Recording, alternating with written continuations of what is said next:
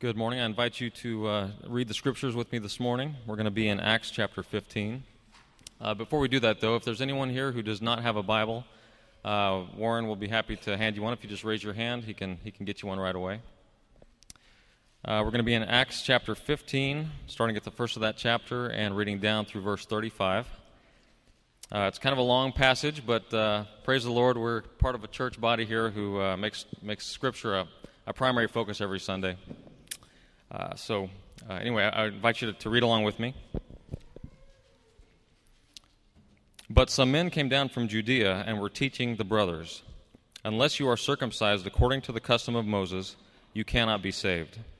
And after Paul and Barnabas had no small dissension and debate with them, Paul and Barnabas and some of the others who were appointed to go up to Jerusalem to the apostles and the elders about this question.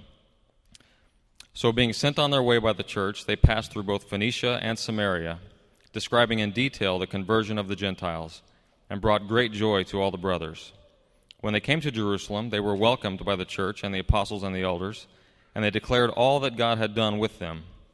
But some believers who belonged to the party of the Pharisees rose up and said, It is necessary to circumcise them and to order them to keep the law of Moses. The apostles and the elders were gathered together to consider this matter.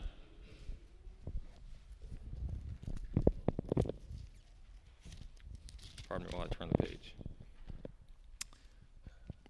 And there had been much debate. After there had been much debate, Peter stood up and said to them, Brothers, you know that in the early days God made a choice among you, that by mouth that by my mouth the Gentiles should hear the word of the gospel and believe. And God, who knows the heart, bore witness to them by giving them the Holy Spirit, just as he did to us.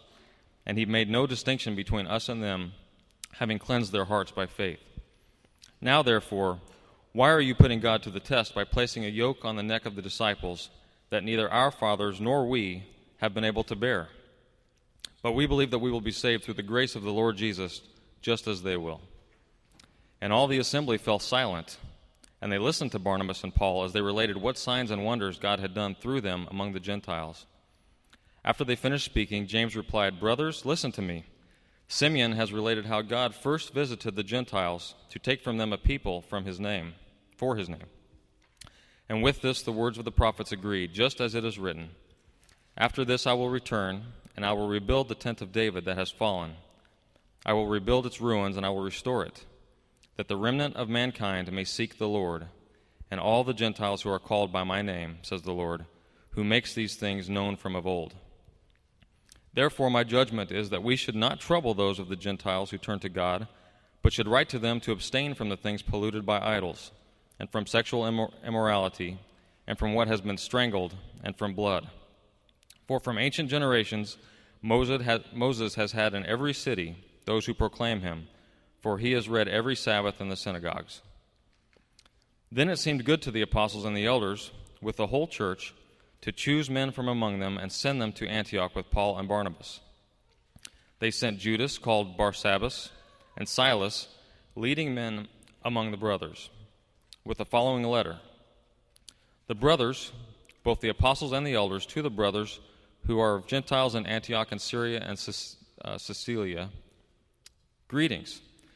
Since we have heard that some persons have gone out from us and troubled you with these words, unsettling your minds, although we gave them no instructions, it has seemed good to us, having come to one accord, to choose men and send them to you with our beloved Barnabas and Paul men who have risked their lives for the sake of our Lord Jesus Christ.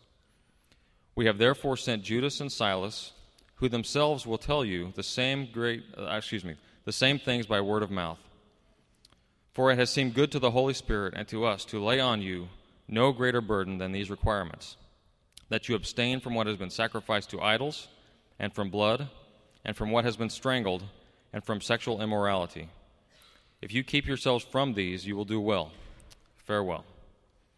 So when they were sent off, they went down to Antioch, and having gathered the congregation together, they delivered the letter, and when they had read it, they rejoiced because of these encouragements.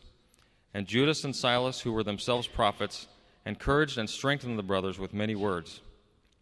And after they had spent some time, they were sent off in peace by the brothers to those who had sent them. But Paul and Barnabas remained in Antioch, teaching and preaching the word of the Lord with many others also. Let's pray. Heavenly Father, uh, we pray that you would uh, continue to bless this service now as we transition from, from worshiping you in song to worshiping you through the hearing the, the Word of God. Lord, we, just pray that you would speak to each one of us, prepare our hearts, Lord, to receive your Word. And God, I pray that uh, we will not just uh, leave that here, but that we will take it with us in our hearts, Lord, and, and uh, apply your Word to our lives every day of this week, Father. Lord, I also pray that if there's anyone here within the sound of my voice this morning who does not know you, who does not know my Lord and Jesus as their Savior, as their friend, as their Lord, I pray, Lord, that uh, today would be the day that they would meet you. And in Jesus' name I pray. Amen. Amen. Thank you very much, John. I realized last night, uh, probably about 8 o'clock or 9 o'clock at night, that there is absolutely no way that I'm going to be able to preach that whole passage uh, in the short time that we have today. Uh, that's, a, that's a long, long passage to read, isn't it, John? Uh, let alone preach. So, um, so I did a little quick adjustments, and, uh, and, and, this morning we are going to tackle uh, the first, I'd say the first 11 verses of Acts chapter 15. And what I'd like to do is in Bible study, right after this time uh, downstairs and explore the Bible, uh, you're probably going to have some lingering questions, some thoughts, comments, whatever, about things that we have not covered. Uh, and, and I want us to, to talk about those. So we'll pick it up in a kind of a give and take conversation downstairs, but for now, endure the monologue. It's just me up here. So, uh, so Acts chapter 15. Um, and the first 11 verses. there are um, many who look at the various religions of the world and, uh, and they, come to a, uh, they come to the conclusion that it really doesn't matter which one you pick. Uh, many, many say that there's lots of different paths. Uh, they all lead to the top of the mountain. They're all basically the same. You probably have heard similar sentiments uh, before. Now, my gut reaction to that kind of talk is to, is to push back and say, Are you, are you kidding me? Are you, are you crazy? Do you know about all the different religions that, that are out there? All religions basically are not the same. They all say different things. They have different gods, they have different rules. Some of them even disagree with each other. And in one sense, this is true. There are some big differences between uh, Mormonism, Islam, and Buddhism, for example. But if you think about that imagery, of different paths going up to the top of the mountain, there is one important similarity in the world religions. And, and this one thing really makes the world religions essentially the same at the core. The similarity is that in all of these religions, you, it's about you climbing the mountain under your own strength, under your own power, with your own ability, relying on your own efforts to get you to the top of that mountain. And so, at its heart, at their heart, all of these world religions are basically the same. At its core, it's all about you. And, and, and we all have this pull, uh, if, if not to eliminate God, at least minimize God and exalt ourselves as we climb to the top of the mountain. But you know what? This is nothing new. This has been going on for a long, long time. It's been going on since Adam tried to be his own God in the garden, trying to obtain a heaven on his, heaven on his own, in his own way, taking his own path, and all of the descendants of Adam fall into the exact same trap. And, and we see this trap being sprung for the early church in Acts chapter 15. As we continue our study in the book of Acts, I want to remind you that this book chronicles the, the birth and growth and the expansion of the early church, and it also chronicles the opposition that the early church faced. And they faced, it, uh, faced all kinds of opposition, didn't it? We've been reading about it in the chapters prior. Uh, we, we've seen intense persecution in the church. We've seen people be put in jail for following Christ. We've seen people even killed for the gospel. We've seen corruption in the church. We've seen greed in the church. We see both religious and, and government institutions that are, that are officially oppressing the church. We've seen all kinds of attacks against the church, but in Acts chapter 15, I think what we see here is the most vicious satanic attack yet.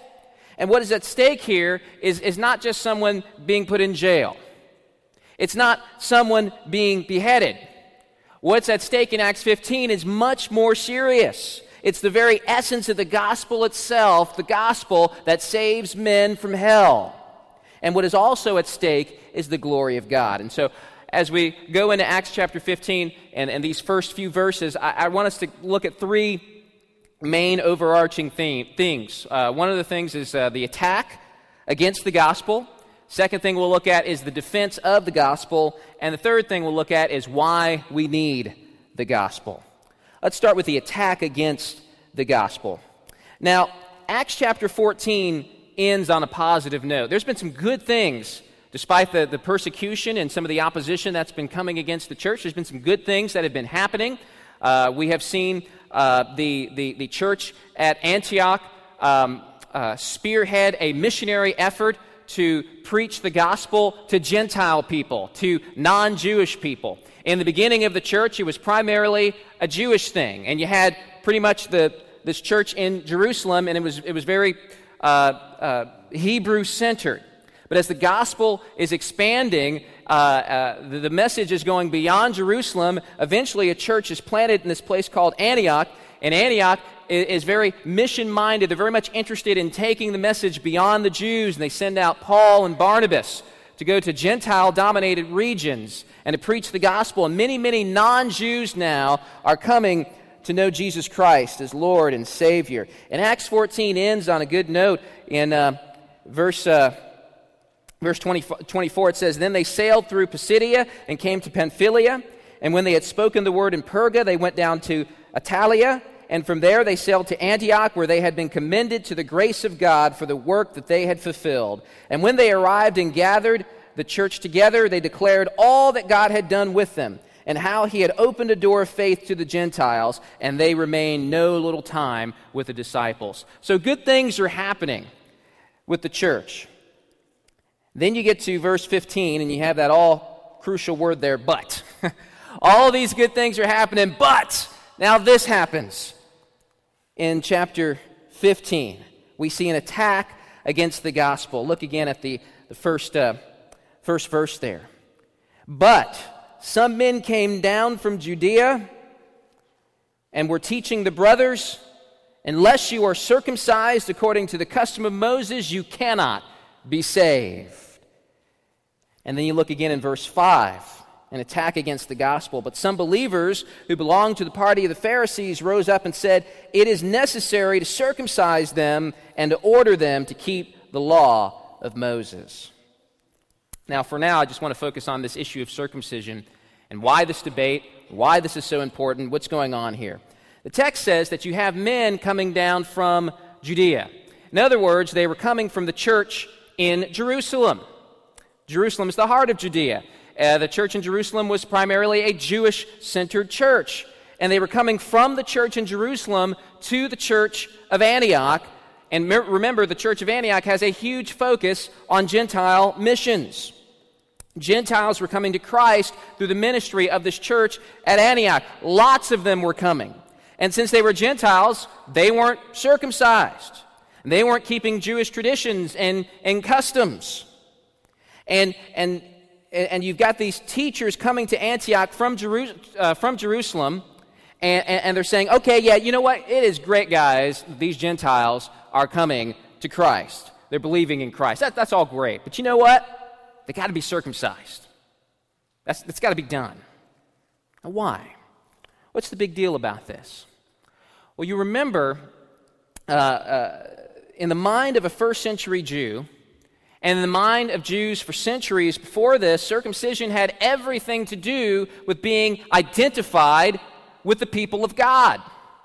In the Old Testament, God made a covenant with the Jews, starting with Abraham, Abraham, the father of the Jewish nation. And at the heart of this covenant was that Abraham, who is old and childless, would have a son, and his descendants would become a great nation. And the immediate fulfillment of this promise was what we know uh, as Old Testament Israel. But beyond being the father of one nation, he would be the father of many nations, and the whole world would be blessed through him. In Genesis 17, God ratifies this covenant with Abraham, and listen to what God says in Genesis 17, starting at verse 9. God says to Abraham, As for you, you shall keep my covenant, you and your offspring after you throughout their generations. This is my covenant which you shall keep between me and you and your offspring after you. Every male among you shall be circumcised. You shall be circumcised in the flesh of your foreskins, and it shall be a sign of the covenant between me and you. So shall my covenant be in your flesh. Any uncircumcised male who is not circumcised in the flesh of his foreskin shall be cut off from his people. He has broken my covenant. So you can imagine these Jewish, uh, these Jewish believers pointing back to the Bible. you know, they're, they're talking to the people in Antioch, they're pointing to the Bible, say, look, look, read Genesis 17. Read what, this, read what this says, guys. It says that God's people are to be circumcised and it says that any uncircumcised male shall be cut off. He's broken the covenant. You can't be a part of God's people without this circumcision, period. And Luke tells us this breaks out into a huge controversy. Luke, the writer of Acts. Now, I think that the book of Galatians gives us a little bit more insight into what was going on in Acts 15.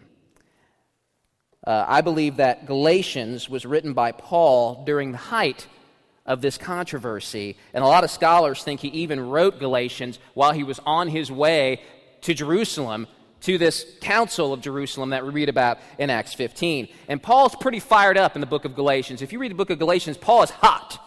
He is fired up.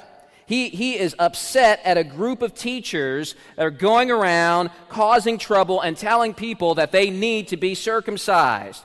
And I think Paul is writing about the same gang that Luke is telling us about in Acts 15. Historically, they were known as Judaizers, people, uh, because they were teaching the people that they had to become Jews they had to be circumcised. They had to follow Jewish laws and traditions. They had to eat kosher foods, etc., etc. They had to become Jews before becoming Christians. Acts 15 calls them the party of the Pharisees. Paul in Galatians calls them the circumcision party. Now, I don't think the words circumcision and party really go together, but that's an entirely different conversation. In Galatians 3, Galatians chapter 3, Paul talks about certain men from James coming down from Judea to Antioch. That phrase, certain men from James, is referring to James, James we're reading about in Acts 15, not the Apostle James, who was martyred. He was beheaded a few chapters ago. Okay, this James is the brother of Jesus Christ. He was an unbeliever during the time when Jesus was walking on earth, but, but sometime he became a believer, probably after the resurrection of Christ. And James appears to be the chief elder at the church in Jerusalem at this time. And so in Galatians, when Paul talks about certain men from James coming to Antioch, he's talking about the men in the Jerusalem church. And I think these men in Galatians are the same men Luke is talking about in the beginning of Acts 15 when he says, But some men came down from Judea and were teaching the brothers, unless you are circumcised according to the custom of Moses, you can't be saved. I think these are the same guys. And I think they're really stirring things up. And they're also really confusing and upsetting Gentile believers. It's interesting in Galatians, Galatians 1 7, Paul says, But there are some who trouble you and want to distort the gospel of Christ. And that word trouble there, that comes from the, the, this Greek translation of the, of the word tarasso, which literally means to shake back and forth and therefore to agitate and stir up. So these Gentile believers are really stirred up and they were really agitated. And I'm sure the male Gentiles were especially agitated and stirred up when they were told they had to be circumcised.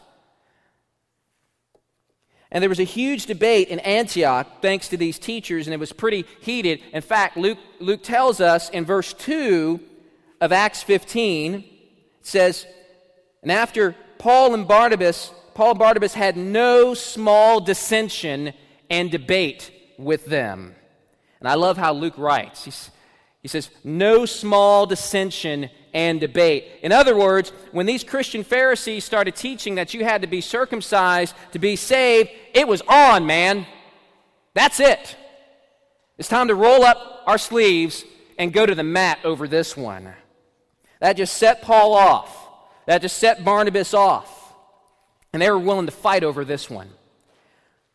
And so the text goes on to say in verse 2 Paul and Barnabas and some of the others were appointed to go up to Jerusalem to the apostles and the elders about this question. Paul is mad at these guys. Paul is so mad that he says in Galatians chapter 5 verse 2, he says, "I wish those who unsettle you would emasculate themselves." Yikes. So I think we have a pretty good idea of how Paul felt about these guys. It's probably also why Paul's teamed up with Barnabas. Remember, Barnabas is the son of encouragement. You know, he's saying positive things, right? He's kind of a fun guy to be around. Paul's just bold. He says, I wish they'd just emasculate themselves. He's mad. So, so, so why is Paul so angry? I mean, everybody's entitled to their, their own religious beliefs, right? I mean, I mean, people can believe whatever they want to as long as they're not hurting other people, right? The reason why Paul is so angry is because these teachers are distorting the gospel.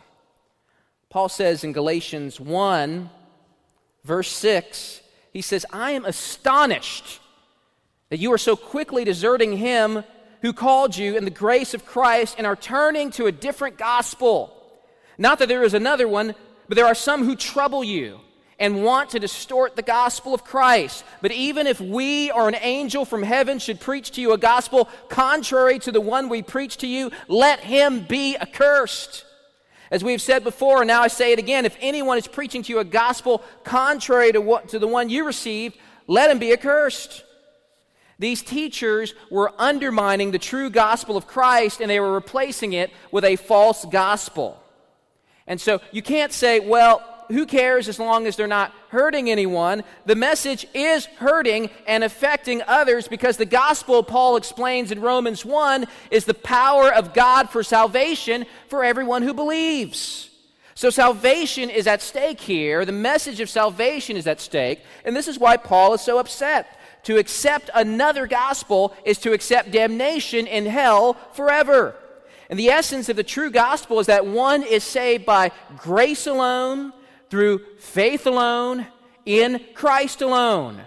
To trust in circumcision, good works, being religious, or whatever else for your salvation is not to trust Christ. And, and what those Judaizers were teaching in the first century is being taught everywhere today. Not, not that people are teaching that you must be circumcised, not teaching Christ plus circumcision necessarily, but teaching Christ plus church attendance, Christ plus baptism, Christ plus following these rules or following those rules, Christ plus being a good person. Sure, we need Christ, but it just can't be Christ alone, can it? I mean, that's too simple. Surely, we think, in, in, instinctively, we think there must be something that we can bring to the table in regards to salvation. This is, by the way, the common denominator for all of the, the pseudo Christian cults out there, like Mormons, Jehovah Witnesses, what have you. All these cults that incorporate Jesus into their teachings, they like Jesus. They want Jesus. They may even worship Jesus. But Jesus is not enough. They wouldn't like that song that we sang at the beginning, Your grace is enough. They like Jesus, but he's not enough. And really, you can, you can expand that idea to completely different religions altogether that really have no, no connection with Christianity. Maybe they don't acknowledge Christ, but they have some sort of deity. They have some sort of higher power that they acknowledge. Yes, God is there, but you know what? We're a team, me and God. And so basically, what you have is a synergistic religion, which is a religious worldview that most people have, and you'll find it even in some Christian churches. A synergistic religion is a religion uh, of man and God working together towards man's salvation. In other words, man and God cooperate with one another. Man, sure, man can't do it on his own. We all know that. Man needs a little bit of help. Man needs God. But uh, synergistic religion says, but God also needs man. God needs man to do something, and when man does his part, and then God does his part, bammo, you got salvation. It's a tag team effort. But the Bible teaches differently.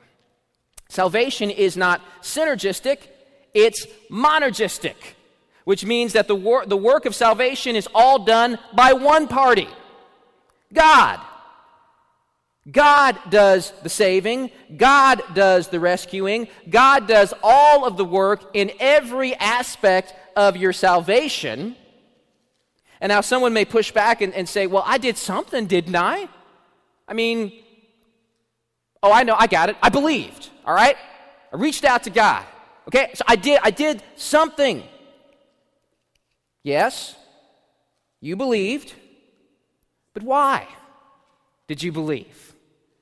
You believe because God opened your heart so that you could believe. We're going to read this in the very next chapter, in Acts chapter 16. We're going to meet a woman named Lydia. And Paul is preaching to her, and the, and the text says, this is in, in, in Acts 16, the Lord opened her heart to pay attention to what was said by Paul. Or remember what the scripture says in Ephesians 2, and so many of you probably have this by heart. For by grace you have been saved through faith, and this is not of your own doing, it is the gift of God, not a result of works, so that no one may boast. Paul is saying that this is not of your own doing, it is a gift of God. What's a gift? The grace, the grace that you have is a gift of God, the salvation that you have is a gift of God, and the faith that you have is a gift of God. And what is a gift? A gift is something that you did not previously have that someone gives to you. And without the giver giving it to you, you would never have it in the first place. So you can't even take credit for the faith that you have in Christ either. Salvation is monergistic, not synergistic. And to trust in Christ plus something else is to not trust in Christ at all. So the very gospel is at stake here, which explains why Paul is so upset about this. All right, so that's the attack against the gospel. Let's move on to the defense of the gospel, which is given by Peter. Peter defends the gospel by demonstrating that the evidence that these Gentile believers can be genuinely counted as God's people is not on the basis of an outward physical sign like circumcision, but rather through an inward heart change wrought by the Holy Spirit. Now, these Pharisee Christians, these Judaizers, were wrong on two counts. Okay, they were, they were wrong in the sense that they thought that circumcision was required for salvation, but they were also wrong in thinking that circumcision was the required mark marking out the people of God in the new covenant. The Judaizers did not realize that times were changing. And they were moving from an Old Testament, Old Covenant situation to a New Covenant situation. In the Old Testament, God was primarily working how? Through a theocratic nation, through Israel. And this nation was made up primarily of ethnic Jews. And it was, this nation was filled with both believers and unbelievers, with both saved and unsaved people. As a matter of fact, I would dare say that a significant portion of Old Testament Israel was unsaved. And by the time you get to the Jewish exile, when God was using foreign lands to punish Israel, Israel was mostly apostate, with just a few faithful believers just hanging on faithful remnant hanging on. But regardless of that, all the males were circumcised, marking them out as being part of this nation. But just like so much of what you see in the Old Testament, Old Testament Israel was a type and a shadow of something more. Type and a shadow of something better.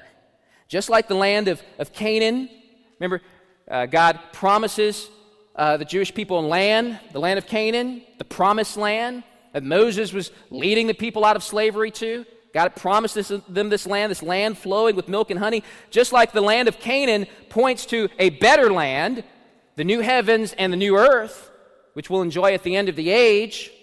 Just like the sacrificial lamb in the Old Testament points us to a better lamb, Jesus Christ, the Lamb of God, Old Testament Israel points to a better Israel. Now, why is this new Israel better? Because the covenant that God makes with her is better. Author of the book of Hebrews talks a lot about how the things we see in the Old Testament are inferior types and shadows pointing us to New Testament realities that are so much better. In Hebrews 8, the author tells us that this new covenant is better than the old covenant. And he says in Hebrews chapter 8, verse 6, he says, Christ has obtained a better ministry that is as much more excellent than the old as the covenant he mediates is better, since it's enacted on better promises. Okay? But, but if that first covenant had been faultless, Hebrews goes on to say, there would have been no occasion to look for a second. In other words, if the first covenant was good enough, then why do a second covenant? And, and to explain why the new covenant is better than the old covenant, what does the author of Hebrews do? He quotes the Bible. He quotes Jeremiah 29, which is a prophecy looking forward to the new covenant. Now, you can turn to Jeremiah 29 with me if you want. I'm going to I'm going to go ahead and read this portion so you don't have to worry about that, but you can go there if you want. But listen to what Jeremiah says in chapter 29 about the coming new covenant. He says, Behold, the days are coming, declares the Lord, when I will make a new covenant with the house of Israel and the house of Judah. Not like the covenant that I made with their fathers on the day when I took them by the hand to bring them out of the land of Egypt, my covenant which they broke, though I was their husband, declares the Lord. But this is the covenant that I will make with the house of Israel after those days, declares the Lord. I will put my law within them, I will write it on their hearts, and I will be their God and they shall be my people. And no longer shall each one teach his neighbor and each his brother, saying, Know the Lord, for they shall all know me. From the least to the greatest declares the Lord. For I will forgive their iniquity, and I will remember their sins no more. The old covenant was breakable, the new covenant is not. And Jeremiah gives us a description of how, he inter- how, how God interacts with the new covenant community. This community, Jeremiah says, won't break the covenant. They won't forsake their husband, to use the words that Jeremiah uses. This, this people of this community will have God's law written on their hearts. So there's a heart change in the people. And actually, in Jeremiah 32, Jeremiah expands on this when, when, when he says, I will give them one heart and one way that they may fear me forever for their own good and I will put the fear of me in their hearts that they may not turn from me. So the people in this new covenant community have forgiveness of sins. Uh, w- w- when you read the description of the new covenant community, you, you see that this was not true of everyone in the old covenant community. There were lots of people in the old, in Old Testament Israel who didn't receive forgiveness of sin, lots. There, there, there were lots who didn't have God's law written on their hearts. There were lots of them that didn't have this heart change that Jeremiah is talking about. There were lots who were turning from God as compared to what Jeremiah is saying about the coming new covenant, where people will not turn from God. So, in a nutshell, according to Hebrews, book of Hebrews, quoting Jeremiah, the New Testament covenant is better than the Old Testament covenant, and he cites the prophet Jeremiah as to why. And the prophet Jeremiah tells us that unlike the Old Testament covenant community, this new covenant community is going to be entirely composed of saved people, of believers. Now, let me ask you what, what people does that uh, uh, describe? What, what group of people is entirely made up of saved people? It's the church. The ecclesia, to use the Greek word for church, the ecclesia means the called out ones. Called out by God. You, me, all who have received this new heart that Jeremiah talks about, this forgiveness of sins that Jeremiah talks about. All of us are a part of this new covenant community, which is called the church. And Paul, in Galatians 6, calls the church the Israel of God. You are the new Israel the better Israel that the Old Testament types and shadows are looking forward to. So if the covenant is new, and it makes sense that the, that the sign that marked out the people of God would, would be obsolete, that the, that this, the old covenant sign would be obsolete, right? If we're in a new situation, in a new covenant. Circumcision of the flesh now is obsolete as marking out the people of God. What now is the mark of the New Testament community? Well, that takes us back to Acts chapter 15 and Peter's speech. Look at Acts 15, verse 7. And after there had been much debate, Peter stood up and said to them, Brothers, you know that in the early days God made a choice among you, that by my mouth the Gentiles should hear the word of the gospel and believe. And God, who knows the heart, bore witness to them by giving them the Holy Spirit just as He did to us. And He made no distinction between us and them, having cleansed their hearts by faith. The Judaizers believed that the members of this new covenant community should be marked out by a circumcision of the flesh. Peter says, no. The evidence that they belong to the people of God is due to a circumcision of their hearts. The Gentiles have received the Spirit of God in the same way that, that the Jewish believers have. That makes them a part of the new Israel, and it makes them descendants of Abraham. As Paul says in Galatians 3, verse 7 Know then that it is those of faith who are the sons of Abraham. And the scripture, foreseeing that God would justify the Gentiles by faith, preached the gospel beforehand to Abraham, saying, In you all the nations shall be blessed.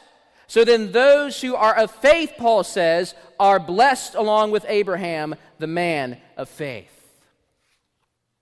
So you have the Judaizers saying these Gentile people need to become Jews before they can become Christians. And the gospel is telling us that no, they're already Jews. They're already part of the people of God. Again, as Paul says in Galatians 3:29, if you are Christ, then you you are Abraham's offspring, heirs according to the promise. And just as Abraham's Old covenant community descendants had to receive the mark of physical circumcision to be considered a part of that community. So Abraham's new covenant descendants, which is everyone in this room who believes in Christ, everyone who is of the faith, you receive the mark of spiritual circumcision.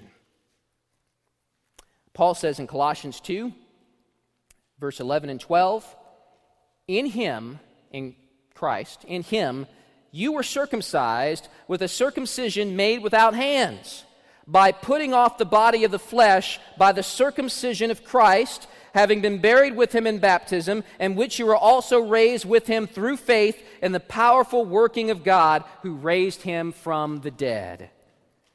Circumcision of the heart is all about an inward heart change as opposed to a change in your physical body. And again, going back to the notion of, of synergistic religion versus monergistic religion, the heart circumcision is, is monergistic. You can't circumcise your own heart. This, it has to be done for you.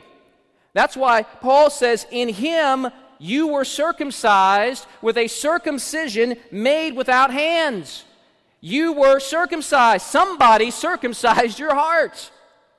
It was a circumcision made without hands, so, so no human can take credit for that work.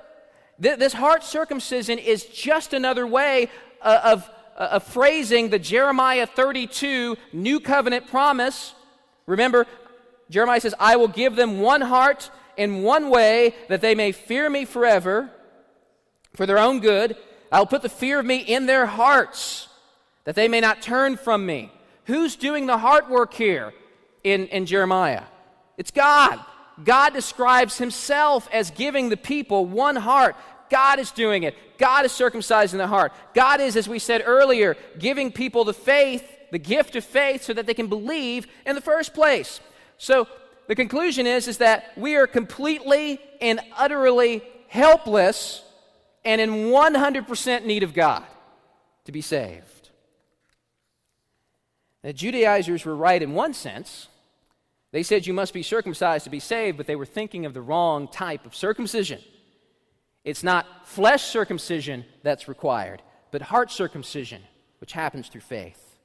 Now, I want to finish up by looking at the end of Peter's argument, which brings us to, to our third point, and that's why we need the gospel. Look at verse 10 in Acts 15. This is Peter.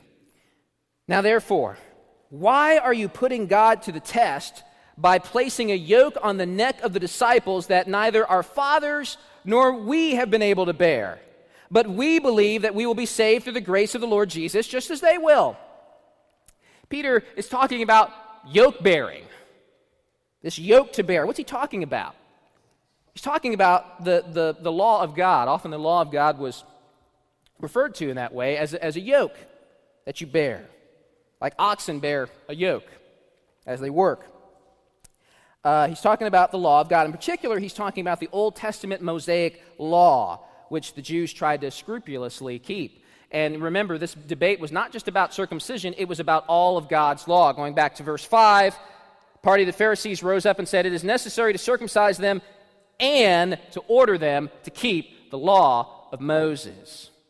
And when you consider the whole law, uh, you're not just talking about circumcision, you're talking about all the law the food laws, the Jewish festivals, other religious, ritualistic laws, not to mention all of the moral laws of God, like the Ten Commandments, for example.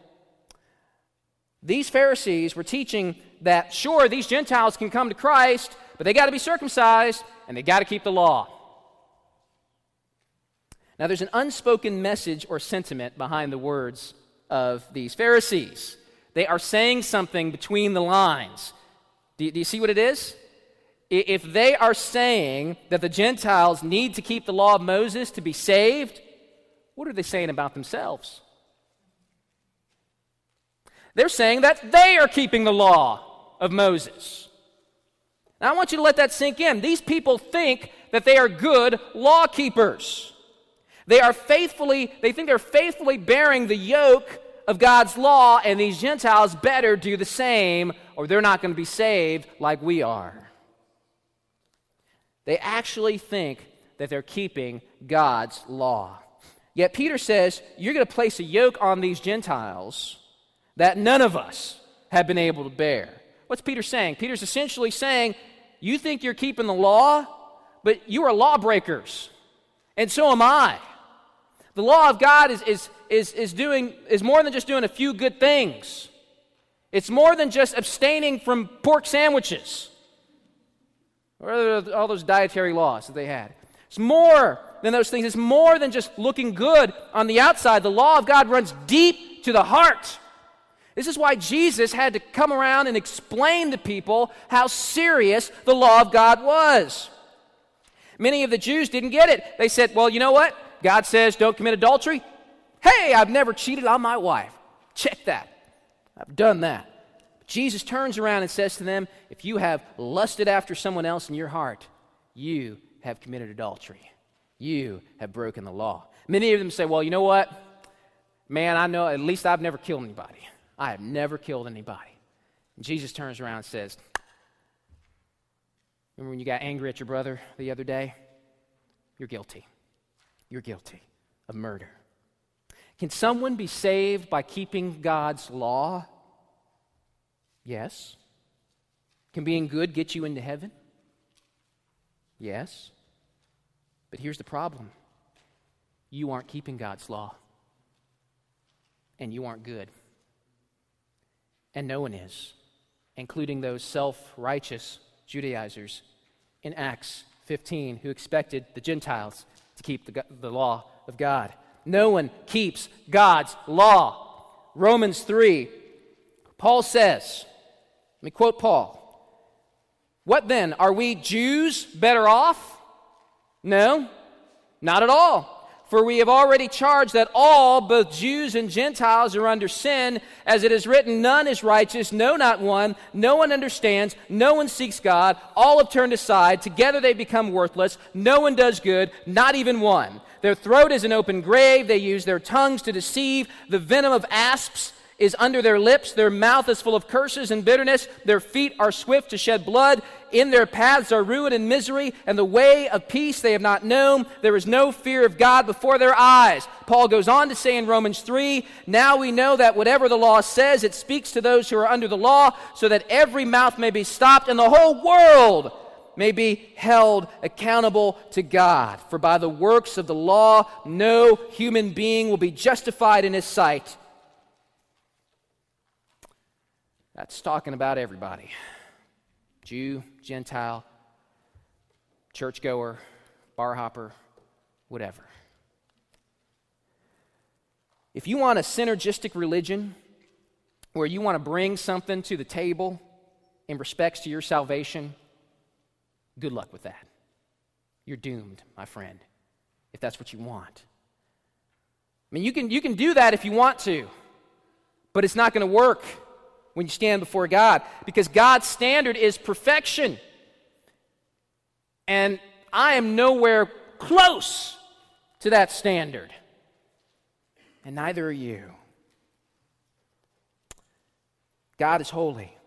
And if all I did in my life was commit one sin, if all I ever did was commit one little white lie, it would justify God to send me to hell forever. And believe me, my friend, Deemer has done a lot more than tell one little white lie. Let me tell you. James, in the book of James, chapter 2, says, For whoever keeps the whole law but fails in one point has become accountable for all of it. So I'm guilty. You're guilty. Self righteous Pharisees are guilty. The Apostle Peter is guilty.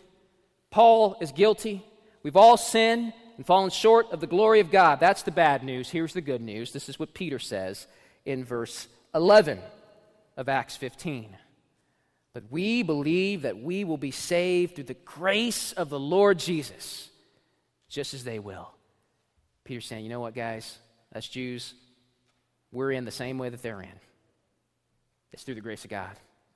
This is the gospel. Peter's saying, we can't bear this yoke. We can't do this, people. Can't keep the law. Our fathers couldn't bear this yoke. We can't. Our Gentile friends can't. But you know what? This is the beauty of the gospel of Christ. Once we get to that point of desperation where we realize that we can't do it, we're not good enough, we can't bear the yoke, that's when Jesus says, Come to me, all who labor and are heavy laden, and I will give you rest. Take my yoke upon you and learn from me. For I am gentle and lowly in heart, and you will find rest for your souls. For my yoke is easy and my burden is light. And what does Jesus mean? Jesus is saying you don't have to bear the weight of trying to be good enough on your own. It's a load too heavy for you. Stop spinning your wheel, wheels. Stop, stop trying to carry the burden of your sins, the burden of your guilt. You will be crushed by those things. You cannot save yourself. Take Jesus' yoke instead. Jesus has done what you can't do. Jesus has obeyed the law perfectly.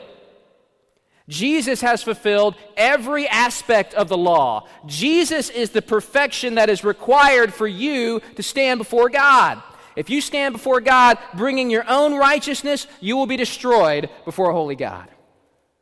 But in the gospel, Christ offers his righteousness to us. And we wear it like a cloak so that when we stand before God, we are wearing the perfection of Christ. And God will not punish us. Why? Because if you placed your trust in Christ, you've already been punished. Because when you trust Him, an exchange happened. Christ took your sins, and then He gave you His righteousness. He was punished in your stead, and you go free. That's a great exchange. And after He was punished and died, He rose again. And because you are united to Christ through faith, not only does his righteousness become yours, but so does his conquest of death.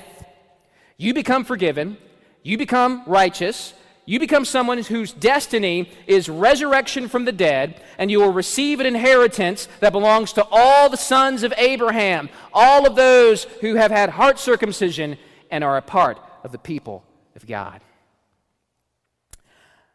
Uh, for those of you who are not in my small group on Thursday night, we're going through a book called Radical by David Platt. Awesome book. Recommend that everyone in this room read it. And uh, David tells a story that I really think sums up the difference between synergistic religion and monergistic religion. This is what David says in his book. I remember sitting outside a, a Buddhist temple in Indonesia. Men and women filled the elaborate, colorful temple grounds where they daily perform their religious rituals. Meanwhile, I was engaged in a conversation with a Buddhist leader and a Muslim leader in this particular community. They were discussing how all the religions are fundamentally the same and only superficially different.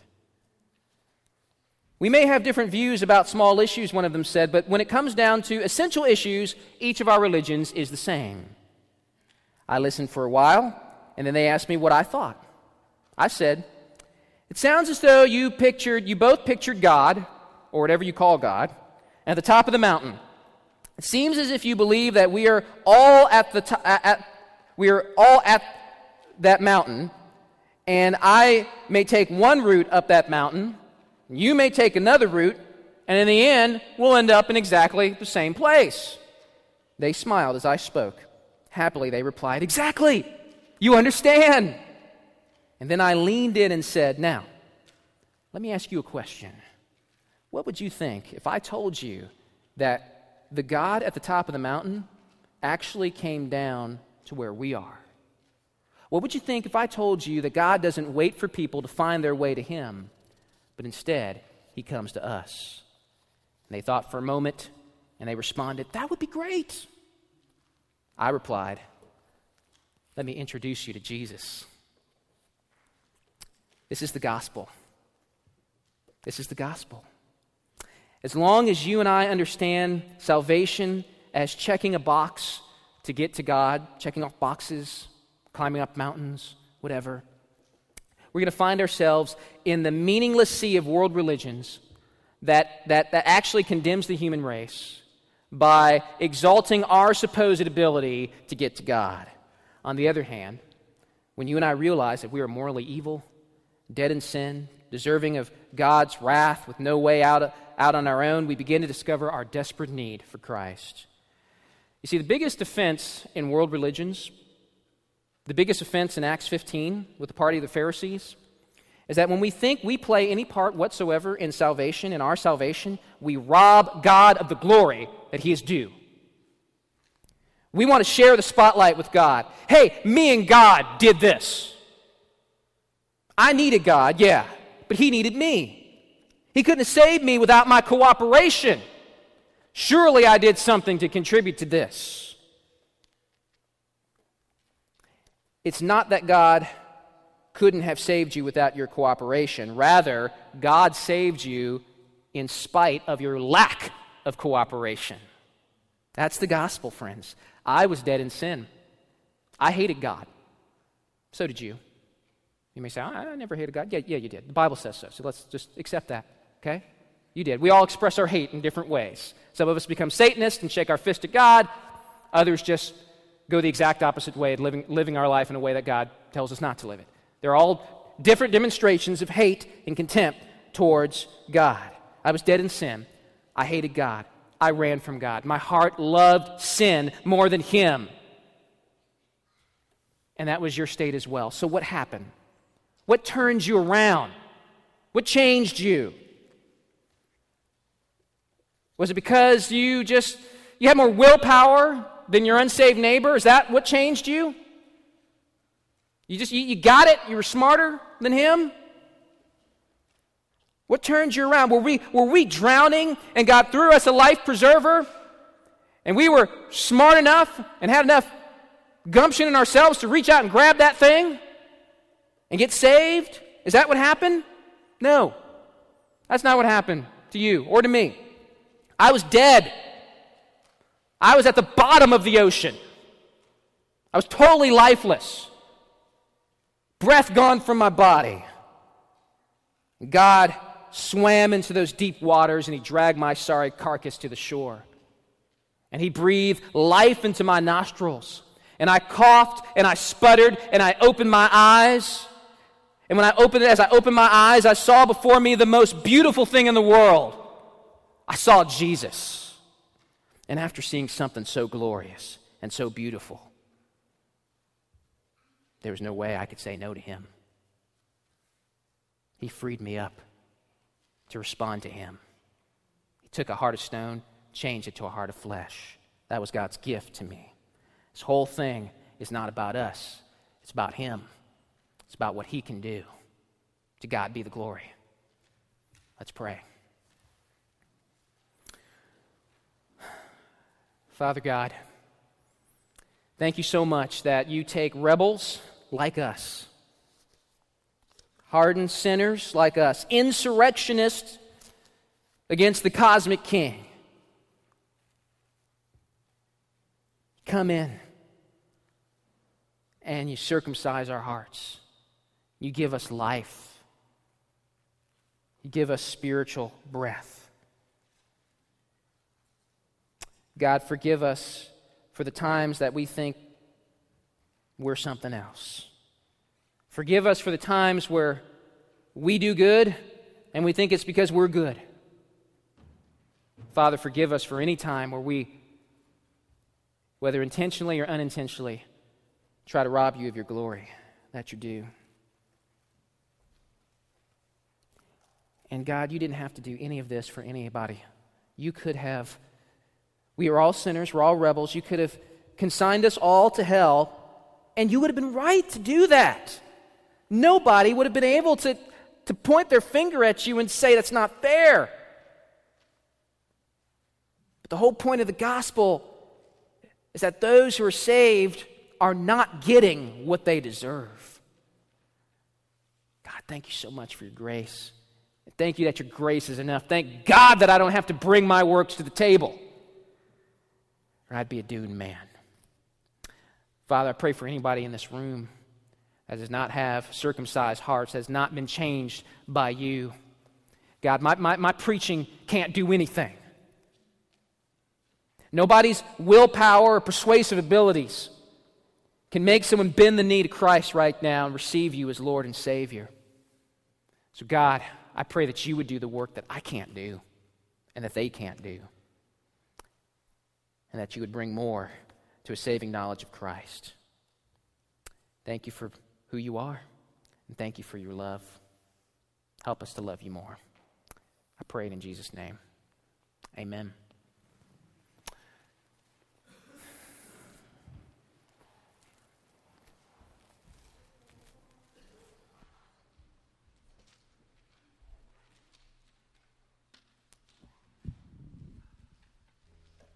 you